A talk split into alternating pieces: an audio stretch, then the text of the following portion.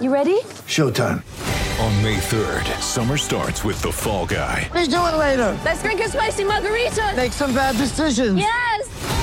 Audiences are falling in love with the most entertaining film of the year. Fall guy. Fall guy. Fall guy. That's what the poster said. See Ryan Gosling and Emily Blunt in the movie critics say exists to make you happy. Trying to make it out? Nope. Because I don't either. It's not what I'm into right now. What are you into? Talking. Yeah.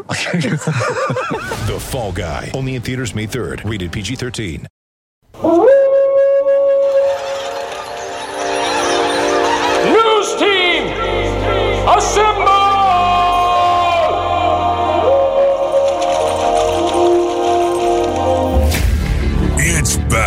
And bigger than ever. It's the unofficial 40 from Soonerscoop.com.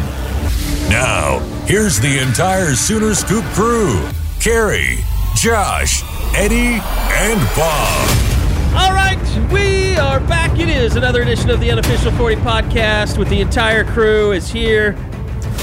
And boy, I feel like Eddie and I just need to let you two go. I mean, it seems like we've done enough of this shit lately. I'm I'm reformed right now. I feel, Yes! I feel a lot better. You than ready for. Saturday? I feel All right. well. I don't know about ready, but I, I feel a lot better than I did on Sunday. Is that because of Brent yesterday just being feisty with everybody? And Maybe a little bit. Jalon Daniels is hurt. Well, I we'll we'll wait and see on that. But I mean, I, I just don't think that that guy, the the reputation that that guy has for working for the Athletic and all that, like, surely that guy's not wrong. oh I I, no, think, it's gamesmanship again. I I think that there could be a situation that I I don't believe that he'll play on Saturday, but.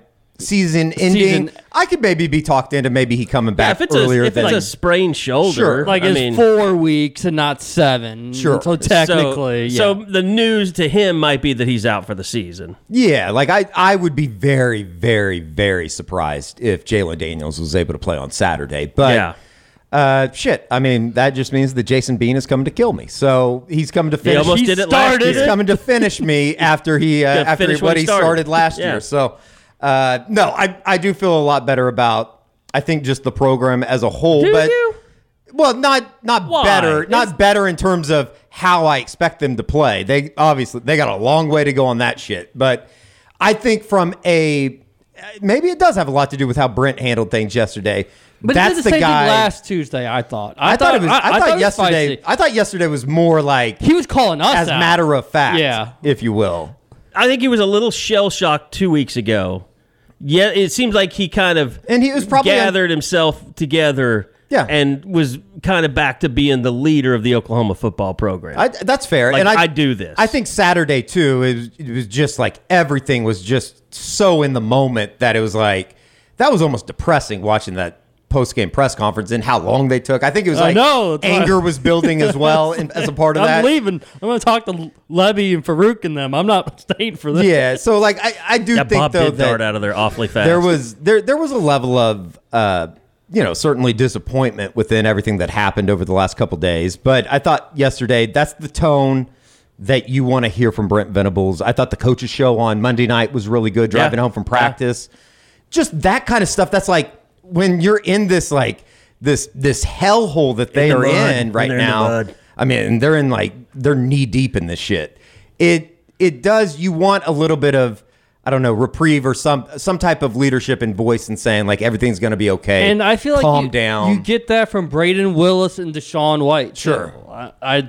hopefully it translates because I really feel those guys are the are the pulse of the team, and I think they really understand what's going on. But I also think this this week has been a little bit about you know, let's make sure we don't lose this. Team. no, this is a it's big picture yeah, stuff. Yeah, this week. I mean, This it's, you know, Britt basically said that he went through the entire schedule of the 2005 2009 seasons with the team, and the team kind of said the same thing. yeah, which you know I think we can get into here in a little bit. I you know there there's going to have to be some stuff that Brent Venables looks at as a head coach, Yes. as a first year head coach that says. Am I doing too much here? Am I doing too much there? And I, Well, I've Bob been, asked him the question yesterday. I've been a Uh, little surprised. I was very proud of you. I've, I've been a little surprised that like Matt Wells hasn't stepped in, and maybe he has, and said, "Hey, maybe we should restructure this. Maybe these meetings are going too long. Maybe like I don't know about the physicality in practice as much as Right. it is just a mental, mental. drain. That's where I was going with with that question, and I get. I, I was thinking as an all encompassing. Hey, ever since Lincoln left, like what these guys have been through. You know, Brent didn't quite take it that way, and just took it more toward the season itself. But mentally, they look fried. I don't know about physically, but mentally, this team looks. d- Well, just think of done. here's something that we haven't brought up is, you know, this was you remember going back to the spring, uh, everything was in the morning, and that's because Lincoln Riley, Yeah, the way he told the team is set up your schedule so he can practice in the morning, and then the rest of the day you get your work done at school, your school stuff Done. I don't give a damn if you're going to class. yeah, I mean, it's No, kinda I'm, I'm joking, but Uh, well, the, but so anyway, now Brent, like I have, n- I never remember a time where it's eight o'clock when I'm leaving the practice field. yeah. like this week. Uh, at the at the earliest. yeah, it's Yeah. eight. or the, all this this I mean, year. we're starting at eight. We're starting at eight on Mondays. For those that don't, it is a don't know. really long day for those guys, and you know, I know they had to switch back to an evening schedule, and maybe there's some things with classes, and you know, uh, there's always players every year like though they can't talk, they have a class on Tuesday nights. Uh, so like you have these little things here, and I think we've seen like Jaren Kanak leaving practice early before uh, going to a class, and um, I know Mims has a couple times. Mims has done that, uh, but like maybe that's part of it too. Is that Yeah. this switch back to the schedule after you know several years of practicing in the mornings? You know, and maybe the days are too long because it's it's it's you know a little unorganized because they had to switch from that morning to evening schedule. Sure, and you know, I, I that I really hadn't even thought about it that way, but I think that that is something that like that's part of that's like a small part of this big picture. That at the end of the day, Josh, I mean, the last two weeks, it's, Oh, Josh, yeah, we it's just it's it's, it's ignore him completely. It's the two it's the two most embarrassing weeks in the history of Oklahoma football. I mean, I I don't know how you get away, at least from the modern era. And I mean, you know, I Carrie and I talked about it on the post game pod just as far as you can handle getting beat. The way that they're getting beat, the way that they're getting manhandled is it's it's flat out worrisome.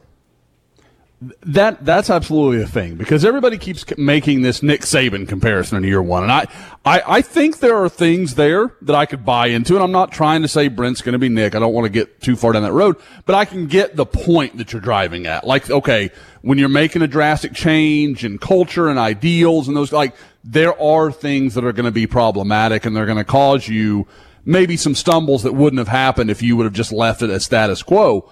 But you go back and look at that 2007 Alabama team, like they were losing by seven. They were losing by four. They were losing like there's there's no like holy crap they got kicked that that day. I mean they played some good teams. Obviously they're in the SEC, but there was no there was no moment like that. I mean, and they go, you know, uh, they, they beat a, a ranked Tennessee team by three touchdowns. Like there were signs like, okay, this is trending in the right direction. That, that's to me, that's got to start now. Like you, you can, okay, you want to let that go. That's fine. But at some point you have to start to show growth. Like I, I still think that what they're doing, the types of people that believe in Brent Venables, the Todd Bates that left Clemson, the Thad Turnipseed that left Clemson. Like these are guys that know what success looks like. They've been around it and they thought, I want to follow Brent Venables to Oklahoma. Like that gives me faith that these guys that are on the inside, they know like what's happening. They see it. They, they still believe in it. So, or, you know, they came in believing in it. So I still think there's reason, reason for patience, but you've got to give people something to believe in. And the K State loss, okay, that, that, you know, again, that kind of happens. That, that's fine, whatever. The last two weeks, like, uh, I've said it over and over. You, you can't lose like that at a place like Oklahoma. That's just not acceptable. It's uncompetitive football. I mean, it, Yeah. it truly is uncompetitive, unbecoming, just embarrassing football. And you know, I, they don't have to be told that. Uh, even if you want to go back to like, if if you don't want to use Alabama as the, uh, you know, the barometer, just use 98, 99 in the turnover that you saw from Stoops' first team, a team, uh, you know, a staff obviously that Brent was on. That you know they go seven and five year that year, but it was all about losing those leads. They led at Notre Dame, they led at Texas. They were competitive. They were making steps in the right direction. This thing has been anything but making steps in the right direction. They're going backwards. So, you know, that leads us into this week. And, you know, obviously the, you know, the quarterback situation is, I guess, still in doubt. I I still think he'd have to take a massive step back not to play. Talking about Dillon Gabriel, but or he just doesn't pass it. yeah, the you know, you the could feel great, test- and you might not just pass it. Yeah, and I'm not real sure what like what technically goes into passing or not passing the test. So I, I, thought it was a great sign. He talked to us Monday. yeah, no, one hundred percent, and he, totally okay. Well, and I I don't know how much you can base on it, on it, and obviously he's been running and doing stuff. I mean, we saw him through pregame, but just the the fact that he had been sweating and like going through workouts, it's like okay, this is he's talking like he's gonna play. So Well, and I'll say this, like, you know, I asked the question because nobody had asked it late in the press conference yesterday, but like watching back, like we were interviewing people at the time, so I didn't see that. But like he, Brent did say that he expects him to play on Saturday on his coach's show, the thing at Rudy's. yeah.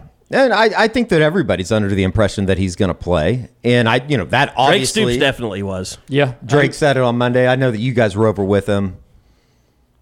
Yeah, I mean, he said, yeah, he's, I, I kind of, I didn't really try and do a gotcha, but it was just kind of like, you know, w- what'll it be like to, to have Dillon back this Right. week? or What he's like, yeah, we talked about it on Right. Sunday and can't wait to have him back out there. So the team's basically moving full speed ahead, thinking that they've got Dillon. It, it, it's And so, Brent said Thursday. What did he say? Thursday. Thursday. They Thursday would know for be, sure? and yeah, you know, it's it's all part of this like this bigger picture process of what these last couple weeks have been, and everybody wants to talk about the offense, and rightfully so. But it doesn't matter who the quarterback is on Saturday if they're going to play defense like they have here over the last couple weeks. You know, Max Olson put out the stop rate uh, statistic this morning. First three games, eighty four percent, seventeenth in the country, and the last three games, forty eight percent, hundred and twenty third. I mean, we're talking about uh, you know, an inability to execute fundamentally, and in turn, on the rushing numbers when you look at them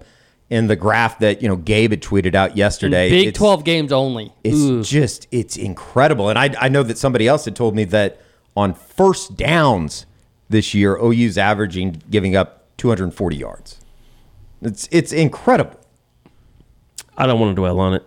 I You mean mean, per game? I mean, 240 yards on a single first down feels like a lot. amazing. yeah, that's almost unbelievable. One thing, I, I, let's get back to the press conference uh, yesterday because I think there were some other really interesting things that came out of that. Uh, you know, I think, well, obviously Brent challenging everyone, and he's not a stranger to like asking questions, but like yesterday he was almost going after some people if if they want to. I mean, the the like Josh, you are like I don't know if you're just being like difficult right now, but it seems like you're fighting back on pretty much every point, like the Justin Broiles thing. Uh, like there was something else today. that was like, is Josh just wanting to fight people? Like, what's going on with him? oh, it, it was the night, the Trevor Knight stuff. Oh yeah, the Trevor Knight stuff, and that was. I mean, he, he took a shot at Trevor Knight did. at, at, at Rudy's on Tuesday. and then some were saying it was Gabe.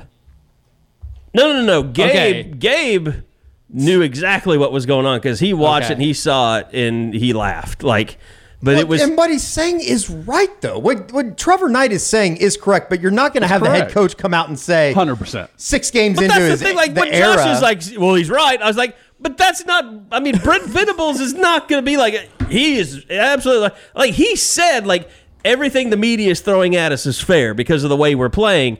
Yeah. Uh, but and I said I time- love that. Like I love that he owned it. the saying the season is a failure though and, and allowing that to be said or, or repeated or having former players like he's like look you got to realize like this is a team like Yep. we have to support each other we, we're, we're going to get through this like we just have to keep you know fighting and listening to what your coaches are telling you to do like it's just like the whole thing he said about not dumbing down the defense so that guys can be freer to make plays he's like look this is our defense like we're going to be running this defense forever we either get it or we don't. It's not we're not going to dumb this thing down. We're not going to make it easier for them because it's going to basically, you know, derail any progress that they've made throughout the entire season, which I agree with that. Like There is an element though, and I think this is the frustrating things for people out there that they're like they say, well, you don't have the players to run what you want. You're smart enough defensively as a as a coach in Right. the 20 years that you've been 30 years that you've been doing it. Why can't you do something that will at least resemble something that Oklahoma can use to I mean I'll say them to this. 3 yards. I'll say this. They're at 4.8 right now a, a rush. I'll say this. even if you dumb it down, do you really think the guys that can't follow directions now are going to be any better in a in a simplified defense that doesn't hold them accountable to do their job? Like, Well, I there's mean- just going to be mass chaos Well, are- out there. are- like, it just feels like you're leading toward the 2023 class as being your starters on defense. it feels like you're going to ruin a like I don't I don't know what the confidence level of uh, Reggie Grimes is at this moment compared to who he was after Nebraska. you mean if you don't dumb it down, you're going to the last three games, what what does that guy have to hold his hat on? there's a continued chase to get back to what they had in those first three games. And, you know, I, I guess if they could figure out where that's gone, they would have already done so. But it's obviously night and day different than what it was from, you know, one Danny through three Stutzman. and four yeah. through six. Like, think what's happened to him. If this keeps going in this direction, do you lose him completely? His I- confidence. I mean, you would hope not. I at some point The way I do think that that stuff is a little overrated and just go play football. You guys, are- you got, and I think that's where you get into the conversation of, and I, I think there's a lot of people that have said this over the last couple of weeks. Maybe they, they don't have good football players. They need football players instead of athletes. I said that. I, I- think I think the you've said that. Kansas Yep. State game. I think that's to- I think that's a valid pro. Like my whole thing, like, and I, I to just to, to defend what I'm saying a little bit. What Trevor Knight is saying is true. If you have goals and you don't meet them, you failed. Like there, there's no other way to say that. At the same time, I get what Brent is saying. He's not going to say that. Like I understand that completely. But the thing I have to ask because I didn't see what led into the comment was he asked directly about that? I Like think it was- people call or I- was it uh, like an aside where he's like, "Yeah, I know people out here are saying X, Y, Z, and I don't Right. care." It- I think was- it was, it was more like of that, It- yeah. And well, it you're, was you're one of those- shining light on a, an ugly truth. Right. And it, I think it's one of those things, too, that if you didn't catch it in the moment and you just read, you know, what Brent said, or if you're just getting reactions from people, it's one of those things that the internet has just blown out of proportion. Yeah. He was Yeah. just making an offhand comment that, of course, the season isn't over. and if you read Yep. all of Trevor's quote, not just that two line, it's okay. And as a coach, it's kind of like it. You know, it's kind of like, what are you doing, bringing people on? You know, university media that don't have our backs. Like, Yeah. as a coach, you're just offended. Like, how he's supposed to be one of us? Like, how how can he? What Trevor's doing a podcast. I mean, he's trying to get listeners and get attention and get people to listen and have some credibility. So Yeah. And like, This is and- this is the first time we've mentioned Trevor Knight not relating to Katy Perry in how long? I mean, so I guess when to him. well, and it's just, I mean, it's the one of guy those things. has like- a way better life than all of us. He married a Dallas Cowboys cheerleader. I mean, good God. Uh, but, but if you're getting Yeah. bent out of shape about like what Trevor Knight's opinion, and I like Trevor, I mean, just sure, who cares? It- that's his opinion, and by the way, he's probably right. You just don't like hearing it. Yeah. Yeah, but I think it's the thing of he and look, Brent is on a I mean, it's a propaganda campaign that he's on. I mean, and it's it is And you have to be. Yeah, it, and it Yeah. is, you know, cut the noise down a little bit. I mean, and you see it like it, it turns into fighting on the internet, but it's fan it's it's it's the old Crimson Corner, you know, since the beginning of time. You got doom and gloomers and you got your sunshine pumpers. Like that's just the way it's always been. I mean, and now that's on Twitter and they're fighting with each other.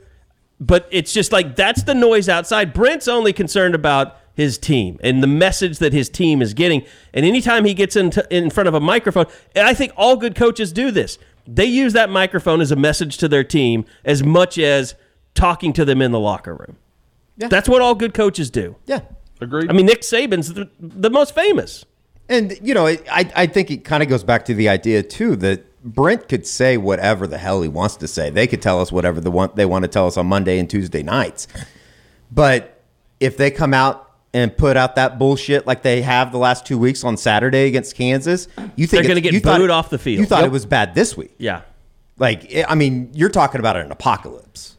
They're going to get booed while they're playing the the the school song. It'll be way before the school song. At the, But uh, I'm saying at the end, Right, right. even when the, Well, the, the stands are actually- empty out, people are going to stay there just to boo them. I was gonna say, will there be anybody in the stands Yeah. for the uh, for the school for the alma mater after the game? Well, if it goes if it's if it's if they get blanked and then you know Kansas puts up a 40 spot, it will be Only parents. I've, I've said this on radio, and I, I the could media. very well just be completely delusional. Not only do I think they're going to score a touchdown this week, which would be a step in the right direction, but I think I think they are going to win. So maybe, just maybe, you can get some calming. The line is up to nine. Yeah, It opened I- at seven. And it's up to nine to think, this morning. I, I, I think they're going to respond, but then I would- again, we've been waiting for a response for almost a month now, and simply haven't seen it. I mean, and you know, Josh, I think that you kind of put it best when it's like we. There's no point in even doing the Monday morning idiot Nope. because there's been so much bad. Like, I would love to sit here and say that there were some positives out of the Texas game. Maybe the way that they were able to run the football there, because there were some good spots at Yep. times. There were. But outside of that, there's just not a whole hell of a lot you can take out of it. That's how bad it's been. I mean, guys, that that's the first time I haven't done a Monday morning idiot in years because it it was there was there was nothing to be gained from it. I wasn't going to learn anything that I didn't know. Like it, it it's abominable on defense. Quinn Ewers missed some throws. Missed it could have been lot. worse than it was. You should have heard the Texas guys, Josh, thinking Quinn was just on fire, and we're like, "What? The, what are you it watching?" Could have, it could have easily been. well, I mean, to 42 be fair, nothing. they haven't seen you know Heisman Trophy winning quarterbacks left and right That- in Texas. That was the thing. I almost like at the end of that game, and it, it just would have come off so petty. I didn't. But I was like, so Texas media, how do I deal with OU fans after a loss like this? I don't know what to do and what to say to them. And I was I- like. It's it's going to come off as petty, and that's not what I was aiming at. But I was like, you guys have dealt with losses like this. I don't know what to do here. I, I asked Bob Ballou, the uh, one of the TV guys from Austin. I was like, "So what do I do here?" Like, and I think that was like the most disheartening thing after the game is just. And Carrie and I talked about it on the pod, uh, the postgame pod on Sunday. It's just there are so many people within the program that cover the program or were you know once players in the program, uh, alumni, fans, parents, players, coaches to a certain extent.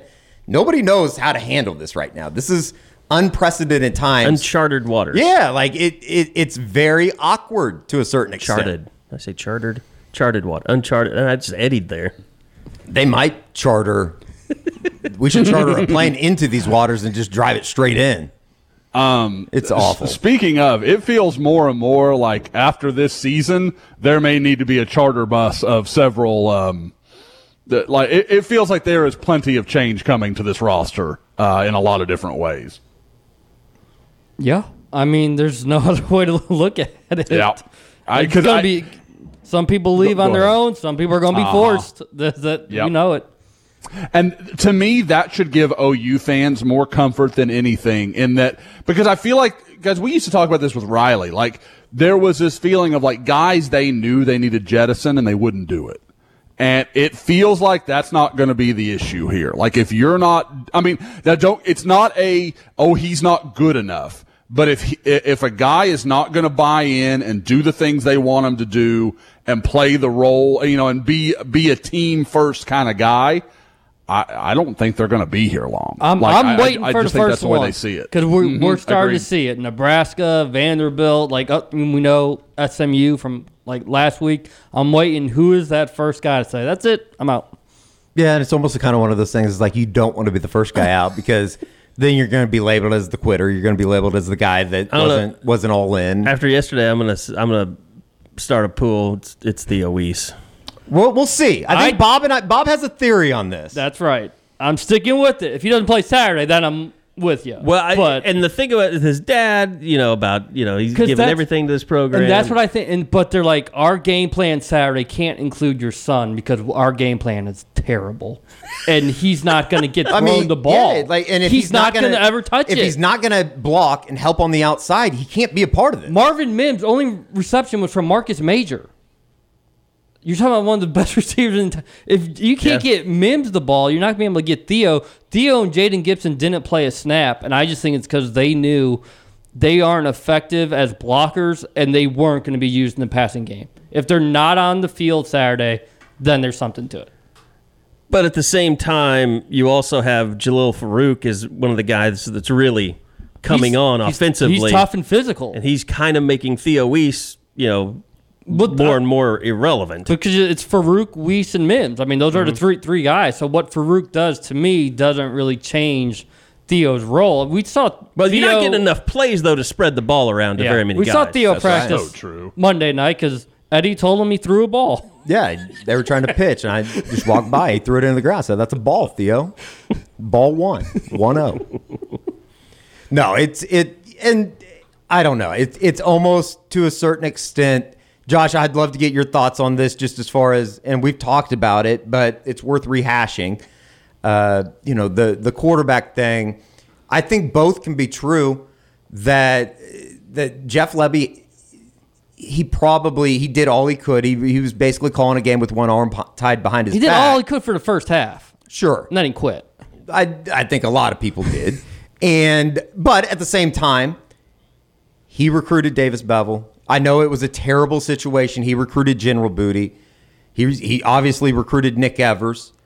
Uh, the, the the backup quarterback situation has to be fixed, and it's in a way that the University of Oklahoma should have a quarterback that can at least complete a 10 yard out route. And it doesn't seem like they have a backup that is ready to do that. But so, I mean, they kind of got screwed over by Caleb, obviously, with his decision. But at the same time, there is a little responsibility that lies there that they weren't able to go find somebody or they weren't able to sell the program enough to get somebody. And maybe that's how they handled the Dillon Gabriel thing. It was very obvious that they weren't going to get a whole lot of bites when Gabriel comes in. It just it, it wasn't going to happen. Brent like even that. said that Yeah. yesterday. So like, Do we just live in a world that can't comprehend people that don't follow, like can't connect those dots? Like it That- just seems. I mean, It's everyone. when they're mad. Pe- people Yeah. can't see it because they're emotional about it. I mean, it's just like and everybody to a fan knows. holds more value. I mean, Brent basically had to explain yesterday what happened nine months ago or Yeah. ten months ago. That everybody, everybody was on the edge of their seat following. Everybody knew about Jackson Dart. Everybody knew even Chuba Purdy. I mean, like they knew all this stuff was going along. They, they knew that Davis Beville was in here when he was on his visit, and uh, you know, and then General Booty came along, and just because the name, like. eh, it- Nick Evers decommits from Florida. Like that was a huge get. Like am I completely delusional in saying that like if Dillon Gabriel's back, I'm not worried about the offense. Correct. They're gonna they're gonna I'm- move the I'm- ball. They're gonna I'm score with you. points. Defensively, they have serious structural issues in fundamentals of tackling and fitting gaps and being did where they need to be. against Texas. It showed. I mean, I I think that's the thing that Brent's most frustrated about yesterday is like he mentioned the tackling like several times. Yes. It's like all of a sudden it was alignment and fit and uh, you know being in the right place, and then the next game they they they can't tackle. It's like. Yeah. He can't believe that, it, like, w- you put one finger in the dam and then another leak springs. And the sad thing is, even when it's 21 to nothing with three minutes left in the first half, if you're using TCU as the as like the comparison, the measuring stick. they played better. Yes. they Yep. did play And better. it- today, Wednesday, October the 12th, I think that's the first day that you can actually admit that because I've wanted to say that for days. I mean, they- But everybody was like, uh, I mean, everybody would basically like, screw you. No. Yeah. you- you- they didn't Huh. play better. They were terrible. They did. When it was 21 nothing, like, and then Woodi drops the interception and then it all goes to shit. Well, then Yeah. Brent calls that timeout. That was just so. the timeout That to was try a to get the ball bizarre back, timeout. couldn't get off Because you the know field. you're getting the ball first start well, second half. timeout. But then you give up a run for a For- by third Quinn. right, forever. Yeah. right. And but the thing about it is, and we could go back to even the uh, the fake field goal, like the that drive. It's it's it's little moments where this team through six games has been given an opportunity to take momentum in a game, and they just don't Have- do it. They they Have piss you guys down their leg. watched that fake field goal again? Uh, I w- yeah. Daniel Parker touches Overshown. It's a it's a touchdown. That's all he had to Is do. Is that the play that I think some people have uh, termed it as he just he bowed out? well, Yeah. that that was Yeah. on. Was that the one that wasn't Teddy was like he just bowed out. It out? could have been that, or it could have been good. the very first possession in the second half where Davis Beville looks like he's running it on fourth down when really he's trying to throw it to Parker, but Parker has his back to him. Yeah. I mean, it's just Remember it- the days when OU Texas uh, was uh, Jordan Evans just not pushing a guy out of bounds Yes. and like like how Yep. soft it looked, and it caused like massive turmoil in the locker room, and like Jordan Evans. His Scott dad. Evans like His called dad. him over to have a come Yeah. to Jesus meeting and a Yeah. film session, and like, yeah, we need some of that up in here. I just I, I can't believe that this thing. If you would have told me back in August, and obviously we were blinded by a lot of things, we were a little bit dummy on just how big of some issues that were within the program. That you were going into a the seventh game of this this entire Brent Venables era, and you're looking at it as a game in which it's about as big of a must win, like just from a morale standpoint. As gotta see could have improvement. I mean, imagined. Especially with the bye the, the the bye week coming. If you're three and four, then another week of hearing how terrible you are to lead into a week where they're going to say how terrible you are. And you, you will are. have people that if they go home, their families talk to them and they decide like, okay, Oklahoma's not the place for me anymore. Yeah, I, I I think that this is a big week, and just like in terms of just looking competent. That's all I'm asking for. That's what the we were about. To, the first drive was a three and out, and you're like, oh man, okay, Yeah. ma- maybe this going to But be a even, like- physical battle. And Danny Stutsman's flying around. Yep. He's making plays. then the and second drive isn't, and then it just fizzles. It, and it, it, it it's like it it just disappeared. And you know, I I think a lot of that has to do with the confidence, especially after the uh, you know, even if you give the ball up there on the fourth down, you're not able to convert.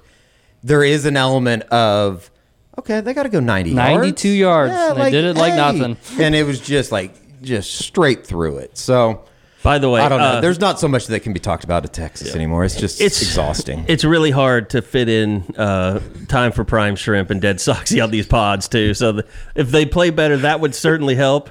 Uh, but primeshrimp.com, uh, great friends of the program, great sponsors of the program. Go check it out. Josh and I, Josh is a shrimp fiend. I mean, uh, I, I'm a facts. shrimp eater, uh, but he loves this stuff. Uh, and uh, they've got all the different flavors. Uh, the signature seasoned, uh, more of a Louisiana, uh, French al quarter Fredo, uh, French French al quarter. What the hell? French quarter Alfredo, uh, garlic herb butter, uh, then the new lemon and cracked pepper. Uh, but what you can do is go to their site. This is really easy meal prep. Uh, if you're a single dude or if you're a dad home alone because it's girls' night out in Vegas or whatever. Uh, what you don't get it anyway. Um, you can. It's really easy. It's less than ten minutes. You just put it in boiling water. It comes out, uh, and it is a restaurant quality meal for you. Uh, really for two people. I mean, one package can feed two. So uh, go check them out. Primeshrimp.com. P R I M E shrimp.com. Use the promo code Sooner Scoop, and you'll get twenty dollars off uh, your your order. And uh, so yeah, we can't speak highly enough. Uh, no thaw, no mess, no fuss. Uh, under ten minutes, great meal, and there you go. It is kind of Go funny. check 'em out. I, I was Sooner talking. Scoop. I was talking to a national media member, uh, not Dan Wolken, and it. He, he had listened to the post game pod that we did. Carry. He's like, you know what was the most funny? You know how bad I. You know how I knew that it's really bad in Norman right now. You guys didn't even talk about Texas. I do think that they are much improved. Like Yep. I, I thought they looked actually really good, and it's going to be kind of interesting to see just how the Big Twelve shakes out over the next four weeks with Texas, Kansas State, Oklahoma State, and TCU kind of all playing each other here over the next couple weeks. But you know, this is it again. It's kind of weird for Oklahoma. They're not involved in this, not this. in the mix. and it's about building. It's about like, and Josh, I know that you've talked a lot about this. Just as far as it, if you want to flip that switch, now's the time. You got to start preparing for the future and the foundation of what this program is going to be in 2023, 2024, and so forth. Yeah, I, mean, I just put some thoughts up of guy of young guys that they need to know what they've got. I'm not saying uh, again, and people kind of took it like, "Well, Josh, you're saying these guys should start." No, I'm not saying you start 11 freshmen on defense. Like that's not what I'm getting at. But there is a point where you're going to have these same conversations next year because you don't have guys with any in-game experience because you lose all these pieces that you played in what is basically a mean I mean not meaningless I, that's that's harsh but a season that doesn't have any of the accolades you were chasing you're not going to get there's no trophies coming out of this there's nothing that like to me I, I was talking to somebody the other day the biggest thing about making a bowl right now for this team is the 15 extra practices, Practices, and after that if if you if you get a COVID outbreak the day before you're supposed to report for the bowl, fine. You got your practice in. That's all that you care about. That's all that matters. And it's just about getting better for next year. And I, again, like, because I mean, this is Oklahoma. Like, eight and four is an irrelevant waste of time season. Like that, that's just the way it's viewed. I, I know that coaches, you know, in the process, and I, I get that mentality. I really do. But for, But you're not here for but it. for no, I mean, but it isn't part of the process improving. Well, okay, you better find out who you've got that can help you in the process because DaShaun White, Justin Broiles, those guys, they aren't coming back. They're they're they're. I I guess White could, right? No, that- because that we've no, he he he is that used right? it. He used it to come This year. back. this Okay. year. Yes. Doesn't and again, like- I don't feel like. I, I know a lot of people have been down on DaShaun. I don't think DaShaun's been that bad. I don't, Like, I think, don't think DaShaun's that's been, bad a huge problem. I'm not writing Yeah. that story because I'll get crucified, but I don't think And and, DaShaun's been and bad his all. play, the way he's played, has kept Kanak off the field. We've been looking Yep. for resurrections. We we need to get a uh, top no. ten crucifix crucifixion. it doesn't sound like you're on the uh, the road to Shreveport. Hashtag road to Shreveport with me. We're going to Memphis. we're we, going were to talk- Shreveport. we were talking the other day when some of the beat writers came over to check things out uh, at the office, and uh, we were talking about the bowl situation, like what OU. It's like the what's the one in Dallas? It's not the Bell helicopter. first anymore. It's the responders. First responders. First Yeah. Responders. That would be the only thing to me worthwhile is going to a bowl in Dallas. I, I'm all in on Shreveport. I think that'd be fun. I, A little Independence Bowl action. The last time I was in Shreveport was a bachelor party, and I saw the scuzzy side of Shreveport, and that's not a great. I mean, Those are the people I the want to be good with. side of Shreveport's not great. Shreveport looks like the world that was built when Biff started winning all the gambling and Back to the Future. I'm in. Like it's just That's a ex- barren wasteland except for these giant hotels. He gave us the great Bunky Perkins. He could be the uh, he could be our tour guide that week. But no, I, I completely agree with you. You got to start seeing what is what's out there. You're, And I- start, you're slowly. It starts with special teams. Jaden Rowe and Robert Spears Jennings are now firmly entrenched. Like you know, I'm always doing the tracker, so Yeah. I'm noticing some of these guys are absolutely being brought along just a little bit more with each passing week. Yeah, it, you know, I it again, it it was a low, it was a it was a uh, a highlight and a low point of uh, the season, but Kip Lewis had a tackle for loss on Saturday, like, and it looked good. And yet he identified White the play, made the play. two, three weeks ago. That never would have happened, Right. And that's what we're talking about. You sink or swim. You got to put him out there. Yeah, If you thought two weeks he wasn't ready, but then you put him out there and he gets a tackle for loss his first series, That's right. maybe he was. My, that's right. And I, I know, was it Lebby that, that somebody asked him about how do you feel about you know game day Oh, players, no. kind of thing or Gamers. something. No, no, no, no, no, no, And no, no, don't- no, no, no. That's that's that's never. There's no coach on earth that's ever going to be like, "Yep, I really buy that." like that's just not going to happen. It's like one of those questions that you're like, I, you know that answer before he. Now, and I get that's kind of one of those things that like I understand like why fans would want to hear his response to that, but as a media guy, We're like, you asking know the hard that answer's gonna questions. Josh. But Yeah. to me, that to me, like I'm surprised. First of all, how dare you? I'm surprised uh, that Brent Venables just wasn't like put somebody else in. Like, and maybe that's when Evers went in. It's like he decided, anybody. Yeah, just anybody. like, it just wasn't working. I mean, I and I, I know we've I know you guys covered that, and I don't want to kill it, but like th- there was no reason for Davis Beville to be on the field in the second No. half. Like No. that- we No. we he knew should that not have wasn't come out as a starter after halftime. And I think it's No, equally and it was unfair to him. it was unfair to Nick Evers to be in at four, at forty nine nothing. Yeah, you're burning a game Yep. for a kid. I think you shirt. put him in at thirty five nothing and say, okay, this is your Sure, sure. your your start. Sure. Forty nine nothing. now, No one's my focus. oh, sorry, Bob. That's all right. Sorry, That's- Bob. that- yep. Go go ahead. My deal with the with the four games thing. What world are we living in that this OU team is going to have three or four mop up duties on the close in? Like that's Uh, you could not be coming. losing by forty again, sir. Yeah, like that. That you're you're right, Bob. It's an option. and that's a crazy thing. If if somebody's going to run away with this game on Saturday, I'd bet on Kansas. Yep. Like that. That's how wild this world we're living in is right now. If I had to bet, I'd, I'd bet Kansas. I mean, last week I was ready to bet, you know, the house on Texas. I don't feel that way. Oh yeah, this week. this is my last podcast, guys. Oh, that's I sold the house. We're we're. We're, we're, we're closing in a couple weeks. It's it's going to be great. Like it, it's we're really excited about all that we're getting out of Well, it this. sounds like you've been illegal illegally gambling in Texas. I will uh, I will be notifying Dan Patrick, the lieutenant lieutenant governor.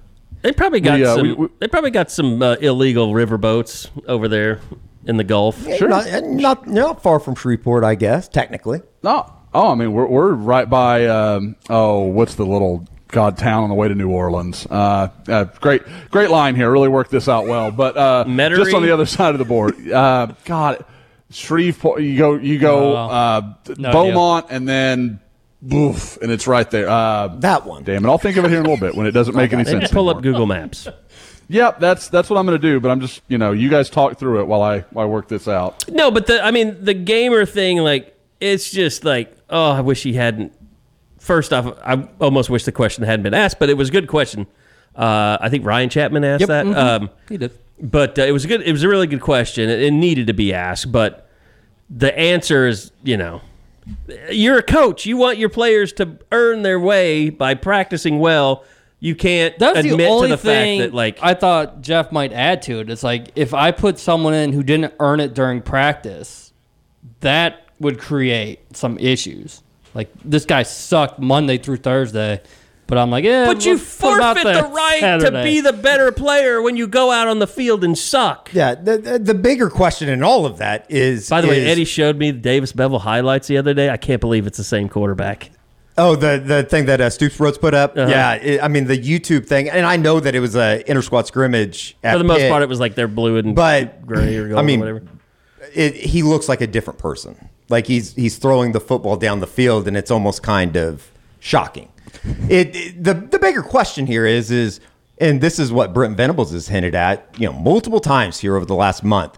What is happening Monday through Thursday that is not translating, translating. to Saturday? And I'm at the point now where it's like I don't give a f- what you guys have to do if it's new players, if it's dumbing down the scheme, do whatever you literally have to do. And I'm not even saying to win a football game, to be competent enough to play four quarters. You got enough coaches on that sideline. When things start going off the rails, they should be able to have some sort of an idea of how to get it back. Yeah, and that's what surprised the, me. The thing that I can't get over, Bob, is the fact that this isn't like I could understand. Like 98 to 99 is a perfect example. It was like these guys are trying to learn how to win. They they haven't won. They haven't been a part of a program that knows how to close out a football game. That's far from the case. You can say whatever you want about this defense over the last five, six, seven, eight years. Which shit, that's a long time. But they've been a part of really good programs. They've been a part of really good teams. But they haven't been carrying the program. but they haven't been part Yeah. of good good units. Yeah, and I, I, I think that They've been bailed out a lot. It's completely fair to say that. It and that is definitely one of those things that has, you know, obviously come to uh, the forefront here over the last couple of weeks, and they just they simply and I I go back to the idea that, you know, Kerry, I was telling you that I think that there's a lot of guys on this defense, and you know, Justin Broiles is a perfect example of this that simply hasn't been a part of good defenses they've been beaten down to a point where their confidence level is so low. It doesn't that- take much to get it low. Yeah, too. and and and you go, you know, you get down by 21 and it's kind of like who gives a shit? And you we'll think try about it, next week. Your best player. I They're mean, just- Brent Venables called Woodi Washington one of their best players yesterday. Yeah, and he's the guy that had two pass interference calls in Fort Worth and, you know, somewhat critical moments early in that game. But he's also a guy that played in that LSU game. Like sure. 100%. he's seen some shit, man. One hundred percent. All those guys have, and I think that there's just a level of it's like you can say whatever you want about him. You can tweet him. The the criticism uh, is obviously there, and it's it's warranted, as Brent said yesterday. But there is some level of like there's there's no help for some of these guys, and if that's the case, you got to start moving on. Yep. Uh, guys, I, and I, I think it, it, it's honestly really fair that a lot of people have asked, you know, and, and I brought this up a couple of times. What does this team look like last year if Dillon Gabriel's a quarterback? Just flip that. Mm-hmm. And how many? How different is the outcome last year? And you're I, there's Seven and five. At what are best. they? Eight and five? Like Yeah. yeah. seven and six. I mean something like that. Like they're they're not special, and you're like okay. And that was a team that had a front seven with a lot of NFL guys in it. You know, maybe not like elite front line NFL guys, but you know Isaiah Thomas off to a nice start. Brian Asamoah is playing well. You know, th- there are some pieces that you're like, okay, yeah. There's five pieces But- on that defense Yeah, but that are they all won- on NFL rosters. I mean, come it be on. Delarrin They- Turner Yell, Brian Asamoah, Isaiah Thomas, Nick Bonitto, Perrin Winfrey. Those are five guys that, you know, and I, I asked Teddy the other day, it's like, were we just dummies for thinking that everything was going to be okay because Brent had come and because of the resume that those guys had, it was just going to be one of those, they're going to figure it out. They'll figure it out. And obviously they haven't. I don't know. Maybe looking back on it, hindsight's always 2020, obviously, but it was a lot bigger losing those guys than we initially thought. I, I think your by the way, I think your your prediction is crap. I mean, they won five games with Spencer Rattler as their quarterback. They, they didn't He was play really well. good though. When 2020. Are you talking about 2020? I'm talking Towards about last end? year. I thought you said last year. Yeah. last year. Yeah. They don't beat with- Texas. With Gabriel? They don't beat Texas, but they they they win. So They're there's five three and oh right going there. I don't Texas. think that I don't do Spen- they do they beat Kansas? Spencer I don't think they beat Kansas. finest moment. I don't think they beat Iowa State. I think they Kansas beat. State. I think they beat Kansas. Spencer's best Yeah. moment. yeah, I mean it's a I mean, a- Caleb Williams played like shit in that game, and they still won it. and this yeah, all- but he But then he also saved used his it. legs. Some, Yeah. He did Yeah. something Gabriel couldn't do. and they and I I would say though that Gabriel like has a 61 yard touchdown or whatever. and this year. all of this and talking about Gabriel coming back even this week, part of the offensive problems through those first four games when he was playing was Dillon Gabriel. He has to play better. No, I mean he's not been great. Yeah. and and it's just like we were saying with with Quinn Ewers and Texas fans, like that's the best they've ever seen. We've seen better. Like we know the standard of, of what a great Heisman Trophy performance type winning season looks And like. I think at the end of the day, though, it's like without Caleb Williams and you know obviously a generational quarterback, they're definitely not nine and zero going into that Baylor week. No, I didn't into the say that they would. No, I know you're not. But I'm, I'm saying they would have. I think they would have been better than eight and five. I mean, I think they would have been a three loss team with Dillon Gabriel. I, I- and I can might buy that. I mean, that, that, that's reasonable. I, I, I'm just saying there's there the But but again, problems Caleb would Williams played like obvious. shit against Baylor too. yeah, he was awful. But that was also And the with a second half, he wasn't very that was, good That was against also with a uh, offense that was being called by a coach that had a foot out the door. Yeah, so yeah. No, it it it's it kind of is what it is. Like all of the you know blame that can be put on last year or how this program has been run over the last couple of years, getting to this moment, everything's a part of it. And then you can also say that this team has underachieved massively. Yep. Th- that's my biggest thing. Everybody wants to make it one thing, like oh, it's just this or it's just that. It's complex. It's a Like, multitude that- of things. Yep. To fall and, that's this why far, it has to be yeah. a ton of shit. And I think that's like the I, that's the most startling thing is how far this thing has dropped.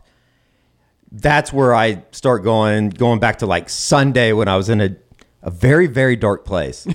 it's like that's where like I think the doubt. It's only human to start thinking about the doubt and like shit, is this headed in the direction that Nebraska was headed in?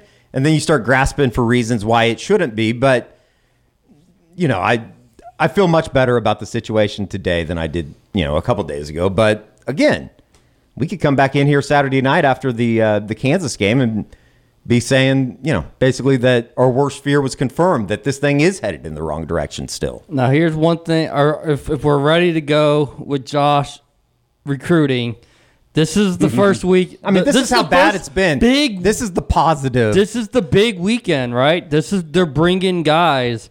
You you've been able to lay an egg in Fort Worth. You weren't going to be hurt there. It stinks to invite all those guys to Dallas and you know suck there too.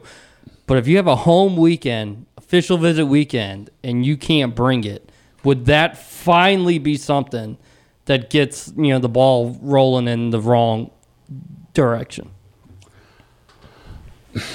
You know, eh, with the reaction I've gotten this week, Which has been incredible. Yeah, I'm like, I think this class is going to hold together pretty well, almost regardless of what, ha- you know, short of something just wild that is like a, you know, foundational change, like coaches start moving, you know, that kind of stuff like that. But just what happens on the field and everything else remains status quo. I, I, I think they're going to hold a good chunk of this class together. I really do. Now, there's going to be people that are going to be like, this is not what I signed up for. Like, this, I, I, I thought I, I was coming into a team that's competing for the playoff next year, that kind of thing. So, I mean, there's no way you don't lose anyone. But I, I've been really impressed with how level headed some of this stuff is. And guys, because part of it is when I talk to a lot of these guys, they're in lockstep with the coaches. Like the the the fans are being crazy. Like they've got to understand there's differences here. There's things, and you're like, wow. I mean, they're bought in. Like that that, that is you know Brent's all in stuff. Like that. That's that's what it reads like when I'm talking to these guys. And you know, and, and again, I, I don't want to. I want to be clear. These guys aren't like, oh, the fans are stupid. It's not like that. It's just they don't understand what's going on behind closed doors. And I think these guys are they're coming with questions. They're asking these coaches like, what what what's going on here? And I think there has been a good level of transparency from the coaching staff to the recruits of, hey, these are these are growing pains. Like these are things we we we kind of knew we were going to have to go through. And I think that's calming the water a lot. Um, because I, I even heard a Jackson Arnold rumor and I, you know, we, we, I talked about it in Woke and I want to be clear. Like everybody I've talked to is like, there's nothing there. Like he, he's, he- you know, again, he, and he told me, he goes, I wish it was going better, but I have a lot of faith they're going to turn this around. And like we said a second ago, Jackson Arnold can't feel that bad because like when Dillon Gabriel's been healthy, that offense has moved the ball. It's just, it's had a problem when, you know, when he hasn't been out there, it's been god awful. I guess my, my my biggest question for the last couple weeks, maybe you can sustain what you've got, which is a tremendous class, but Yeah. can you win any the of the battles that are going to be coming up? That I mean, that's the thing because this weekend, I mean, you're really talking about two of really the you could argue the two most key pieces that Oklahoma still has left on the board, and Caden McDonald, McDonald and Cecilia Kana, which are two guys I've been able to confirm today are still expected to come in for their official visits this weekend. So, uh, you know, obviously 11 a.m. kick, both by guys being from different time zones. There are some challenges there, but it sounds like Oklahoma still expects to bring those guys in. Um, I Cecilia Khan is interesting, like because I, I thought Oklahoma clearly led for him in the summer. It feels like that's cooled just a little bit, but I still think Oklahoma's absolutely there. And he's a guy that Brent Venables, I know, has put a lot of energy into.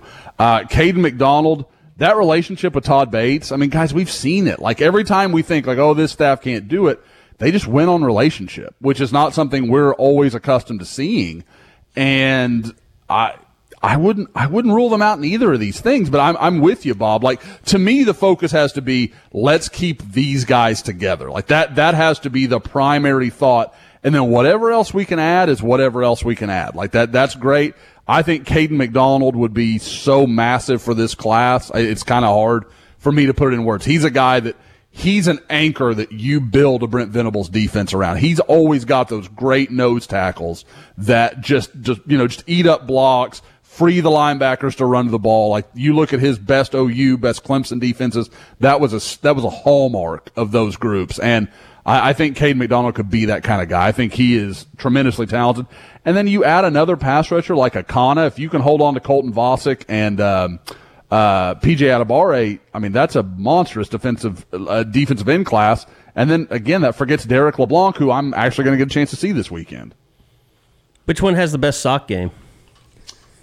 Ooh, I mean, I don't know. We don't know which dead Soxy guy there is, but I mean, may, maybe that needs to be part of. it. I mean, that's that's the next NIL, dead Soxy deal. Why don't we just make them buy and impress us? Uh, you know, Do they have a promo code we could use? they do, Eddie. I'm so glad you asked. Uh, yeah, deadsoxy.com. Go check out our good friends, uh, D-E-A-D-S-O-X-Y dot com. Uh, you can uh, shop all their different collections, uh, including the no-shows, uh, which is still time to wear the no-shows out there. It's not not exactly cold, cold yet. It's gonna be 80 this weekend. oh, it's going to be awesome. Sorry, Eddie. Uh, yeah, I was I was hoping for like low 80s. Sounds like we're gonna It's get gonna be high 80s. like That's okay. sweaty 80s. That's okay. Yes. I'll have the I'll have the no shows. Tons of dress socks, though. Uh, not just the team colorways, but you can uh, uh, get something for the office as well. Uh, but just just great socks. I mean, they've been featured in, in all kinds of magazines like GQ, Men's Health, Esquire, uh, Forbes. So uh, go check them out uh, and use that promo code SCOOP, and you'll get uh, 25% off your entire order. That's deadsoxy.com. Uh, some are saying the new standard in socks. That's what GQ called them. So we love them. Uh, we keep buying them. We want you guys to uh, love them too. So go check it out. Deadsoxy.com. And as always, remember, stay soxy. All That's right. not the standard. You uh, you have any more recruiting you want to get to? It would just be I've seen me and Eddie have seen Jacoby Johnson like four or five times, and we're gonna see him again Thursday against Union. Josh, what is he as a corner? I still don't know. It's so hard because like no one throws at him, and I get it. I wouldn't either. Like I mean that this is not this is very much in line with what Carrie and I were talking about, talking about earlier. This is not me questioning the Edmond Santa Fe coaching staff. I wouldn't throw at his ass either. Like he's really talented.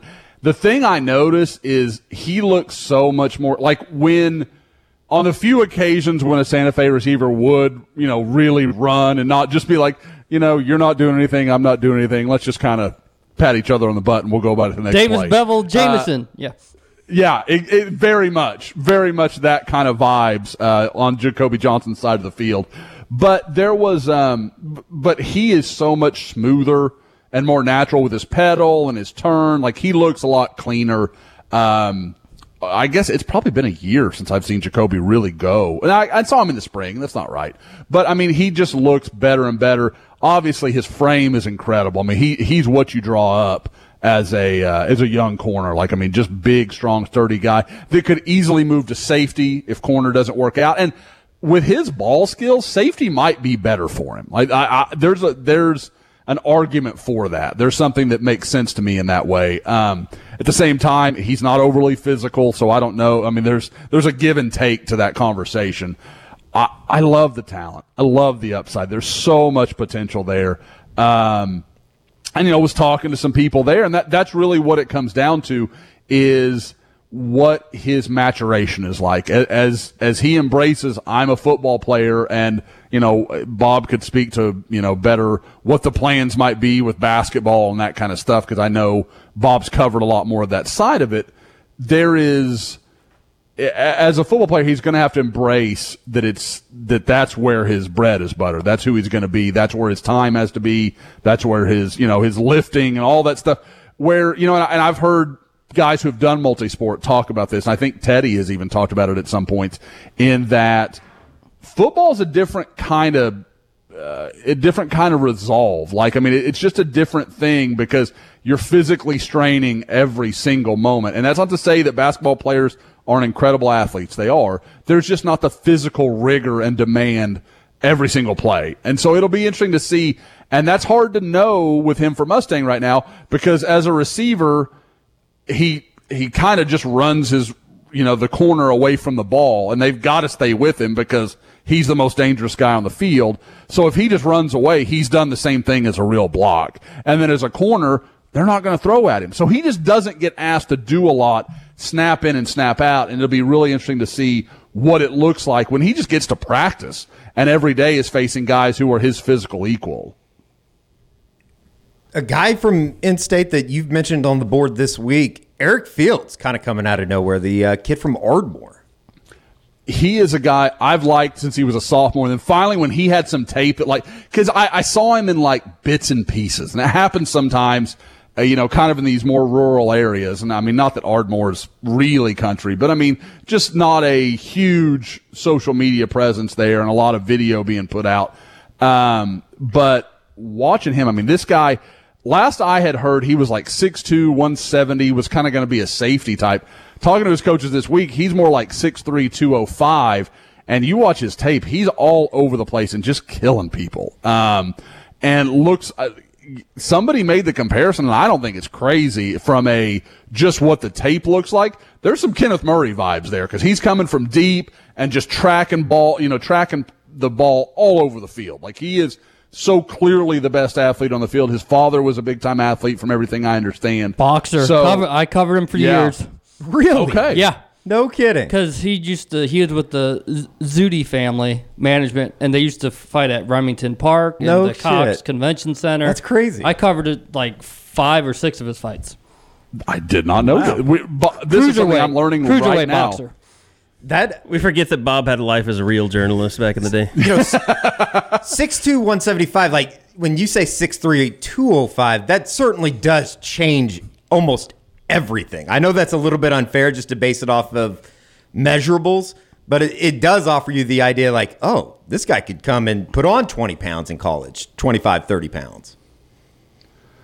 Oh, I, there's there's no question. I mean, he is a because you look at it on tape, you're like that guy looks like a a small forward. Like he's all big and long armed and long legged, and you're like, there's plenty of room for him to grow and get bigger. Now, um, what I was initially told was that oh, he's a full qualifier. As I've checked around and talked to some people that have that are a little more in, involved directly in it it sounds like he's close. Like the, there, it, it's one of those things. He could become a full qualifier. Right now, he probably is not. Now, what's interesting is there are some, I, and I, I won't claim I understand it fully enough to say this is or is not true in his case, but there are some COVID exemptions that are out there for these guys to qualify and guys that could kind of get in due to, you know, they were so long out of school and some some of these other problems that these guys that are seniors now faced as you know freshmen, sophomores, that kind of stuff. So there are there's a little bit of nuance to his situation that's going to be interesting to track.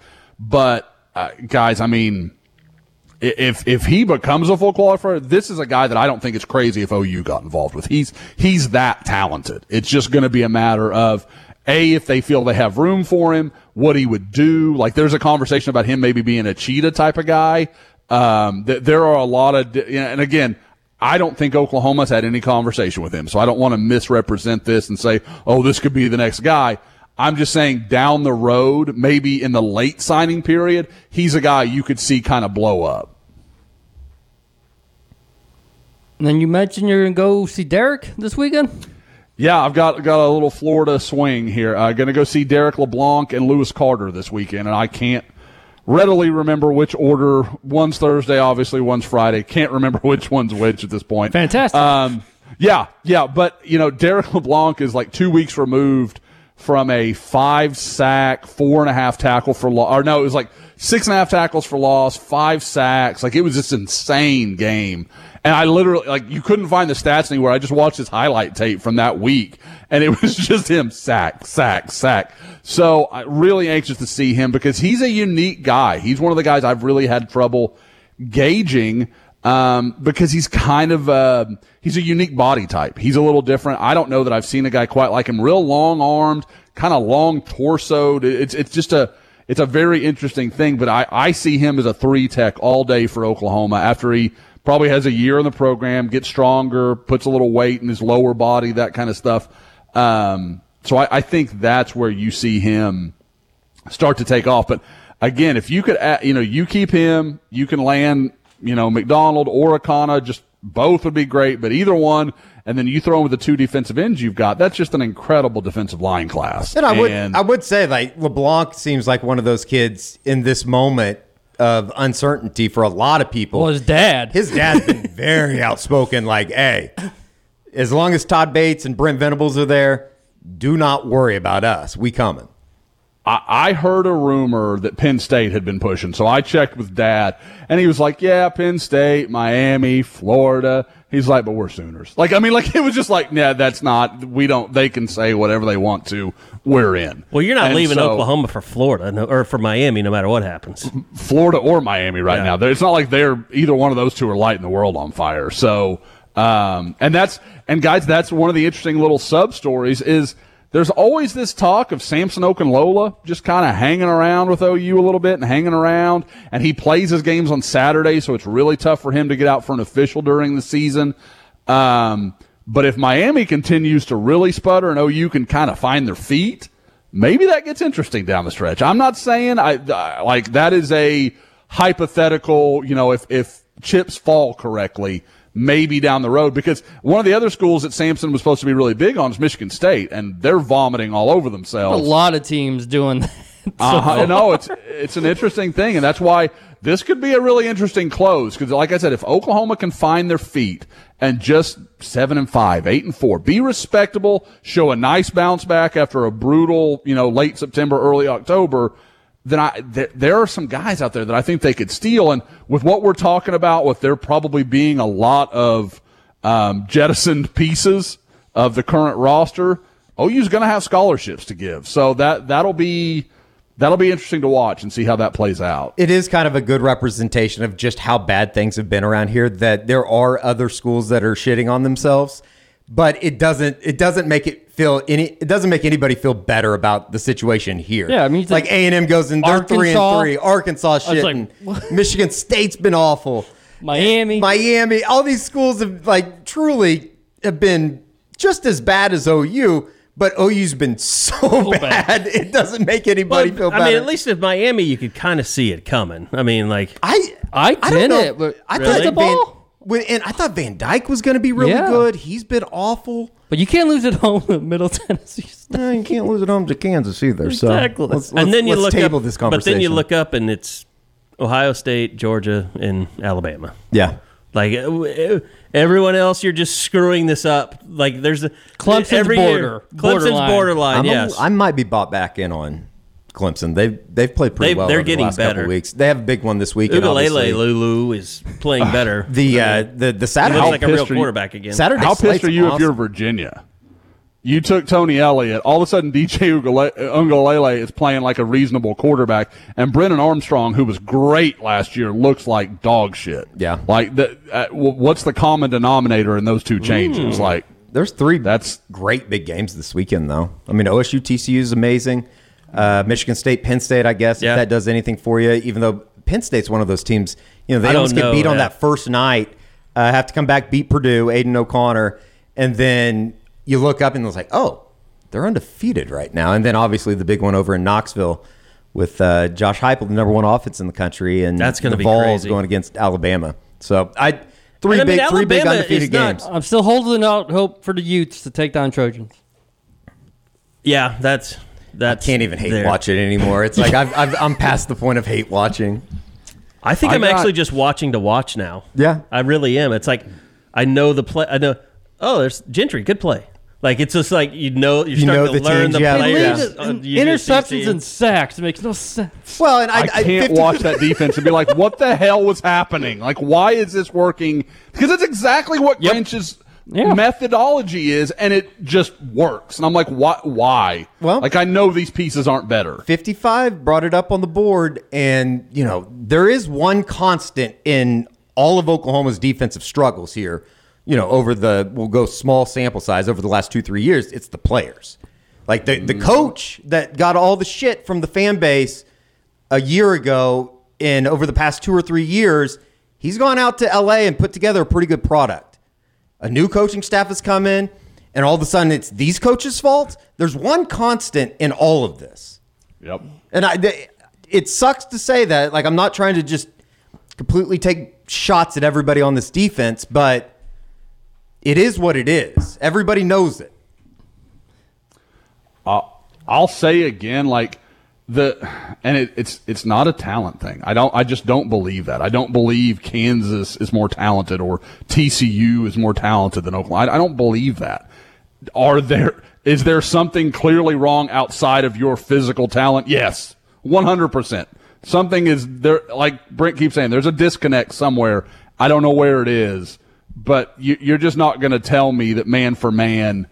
Kansas doesn't recognize that OU has better pieces, better personnel than they do, but they're not playing nearly as well as a unit. There's no argument. The salt in the wound, I think, is somebody like a Tech that you've seen them kind of rejuvenate themselves under Joey McGuire and be really competitive. Take OSU late into the fourth quarter, mm-hmm. beat Texas and Lubbock, and it's like, I mean, they had their third string quarterback was throwing the ball all over OSU last kid. week. I, it just I was reminded though he was an Elite Eleven participant. He, oh, he, he's the highest ranked quarterback signee Tech's ever had. Yeah. Like, Morton's a big deal. Yeah. Um, I mean, you know, relatively speaking. Uh, Like their but- third string is not General Booty.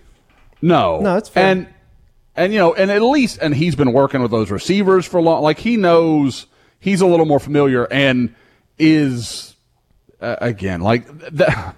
That's my whole thing with that deal. Like there is the people that thought Oklahoma could just put Davis Beville in there and we're going to run the offense. No. At the same time, expecting more than what you got is completely reasonable. Like there's there both those things can be true. Like you should there should have been more available to Oklahoma's offense than what they got. At the same time, we all knew it was going to be a massive fall off from Dillon Gabriel to whoever was behind him. Well, what we knew is that the, if the defense didn't play well, well and they with that defense and no Dillon Gabriel, they had no shot, and they had no shot. Yep.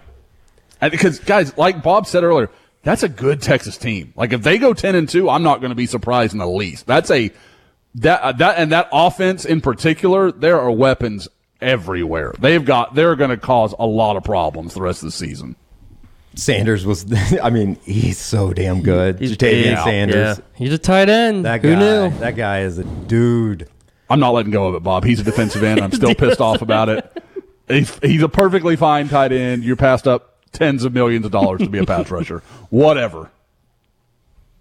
Not bitter. Okay.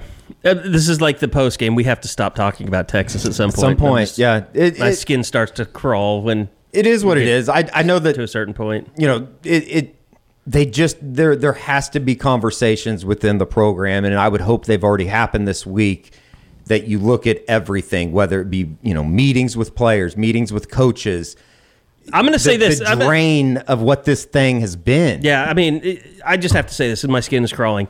Like, I think Brent has done enough talking. He's he's he's done enough trying to reach these players. They, he's done he, when you got guys like Chavis and, and, and Barnes and all these guys on the staff that you know can you know or good coaches that can reach people that are motivational that uh, speak their language. Like with Chavis, like I don't think that there's any way the message is not being sent. If it doesn't happen, they go out there and look like shit. It's on the players now. To me, Yeah, no, I mean, there's only so much you can say. on defense. there's only so much you can say, and I think that's that's the the place that you don't want to have to have the conversation of they've tuned this guy out. And if Well, that's the case, yeah, you're it- looking at it. I'm sure they will. If, eight, they, if they play nine. like shit and they tune him out, they will. But we'll at least know that this team just doesn't have football. and we're having on much defense. serious conversations about you know the direction of the program. If this thing is three And how nine. long right? does it stay like down? you start talking about a Mhm. leash, and you start talking about well, how much time are they going to give him, and all that kind of stuff. And that is, you know, those are uncomfortable conversations that I don't think anybody wants to have. Let's wait till after Kansas to have them because Be here on Saturday. yes. no, no, I, they're going to win though, so I that's okay. okay. It, it, hopefully we see a spark. Hopefully a Yeah. start of something. A win is very much needed. Guy sent me a, a screenshot of an email from OU sending out uh, offers to buy tickets for twenty five dollars for this in the Baylor game. So it's Yeah. I don't know what that crowd's going to look like Well, and you know, I, I, I guess it just kind of. I'm not asking fans to show up and cheer. Like I'm not doing that, but do keep in mind that you know, and Josh just kind of outlined there are going to be recruits there. If you want this thing to get better, the last thing you want to do is for a kid to show up at 11 a.m. and think these people don't give a shit. Like it, it is what it is. Like well, if the they, Just wait till they boo. if the crowd starts booing the whole game, Yeah, that will like not, it's, it's just yeah. not a good look for anybody. Like it, it, in a way, and I'm not. It is what it is. Everybody was frustrated on Saturday at the Cotton Bowl, but like, you know, you look up in the middle of the second quarter, and you know, students are chanting, "We want booty." It just. It's, it, it kind of makes my skin my skin crawl, you know, thinking that like Jackson Arnold's sitting there in the stands, and you know, I again, it, it's not like a big thing, but it's just like, and I don't think that people truly think about that when they've had 12 wax cup beers and maybe a couple party flavors in their nose before the game but it just it is what it is. Party like favors? Or favors. flavors? it could be a flavor. I don't know. I don't i don't know what fentanyl's doing these days. I'm sorry, I'm slowing you down. no but Go. i'm done. I'm done. That's just like got to keep that in mind when this thing is a shit show. I'm not defending it. But keep that in mind when you go into the stadium on saturday. All right, i don't think it could be worse but maybe it could I will let you have the last word. Uh, that's going to do it for I went this to a edition. baseball scrimmage last night Yeah, That's the last word. I'm done. I'm done. They, they look fun. John uh, John Spikerman was on base four times and stole four bases. So what does happen if you answer a porn bot on uh, Twitter DMs? Where does it take you? Like, are you just I have getting no idea. catfished? Man, I get like so many a day because my DMs are open. Yeah, Oh, mine my are too. I get a God. bunch of them. I'm just curious, like, what happens? Like, where does that go? I have no idea. Is it? Are they? They do they extract the money immediately? Like, is it the very next question? Is can I have money for pictures or something? That's been my experience. Yeah. Um, and then I pay them, and then it just it seems to go fine from there. All right, Josh has got to get out of here as well. Uh, happy birthday, Tiffany! By the way, Mrs. McCuistion. Today is the actual day, right? Today is the day. She she's sitting in the other room, Happy Waiting. birthday, Tiff! paying me, paying me absolutely no mind. Well, Did you good. guys come and say hi to everybody? Yeah, she, she's going to pass on that. This is this is where Lainey gets it from. Layla, Layla's Layla's me hurt. talk that shit all day. I'm hurt. So All right, well, all right, that's gonna do it. We'll be back again uh, next week, hopefully, talking about f- repairing and healing this season. So. We'll see you next week, right back here on another edition of the unofficial 40 podcast from Soonerscoop.com.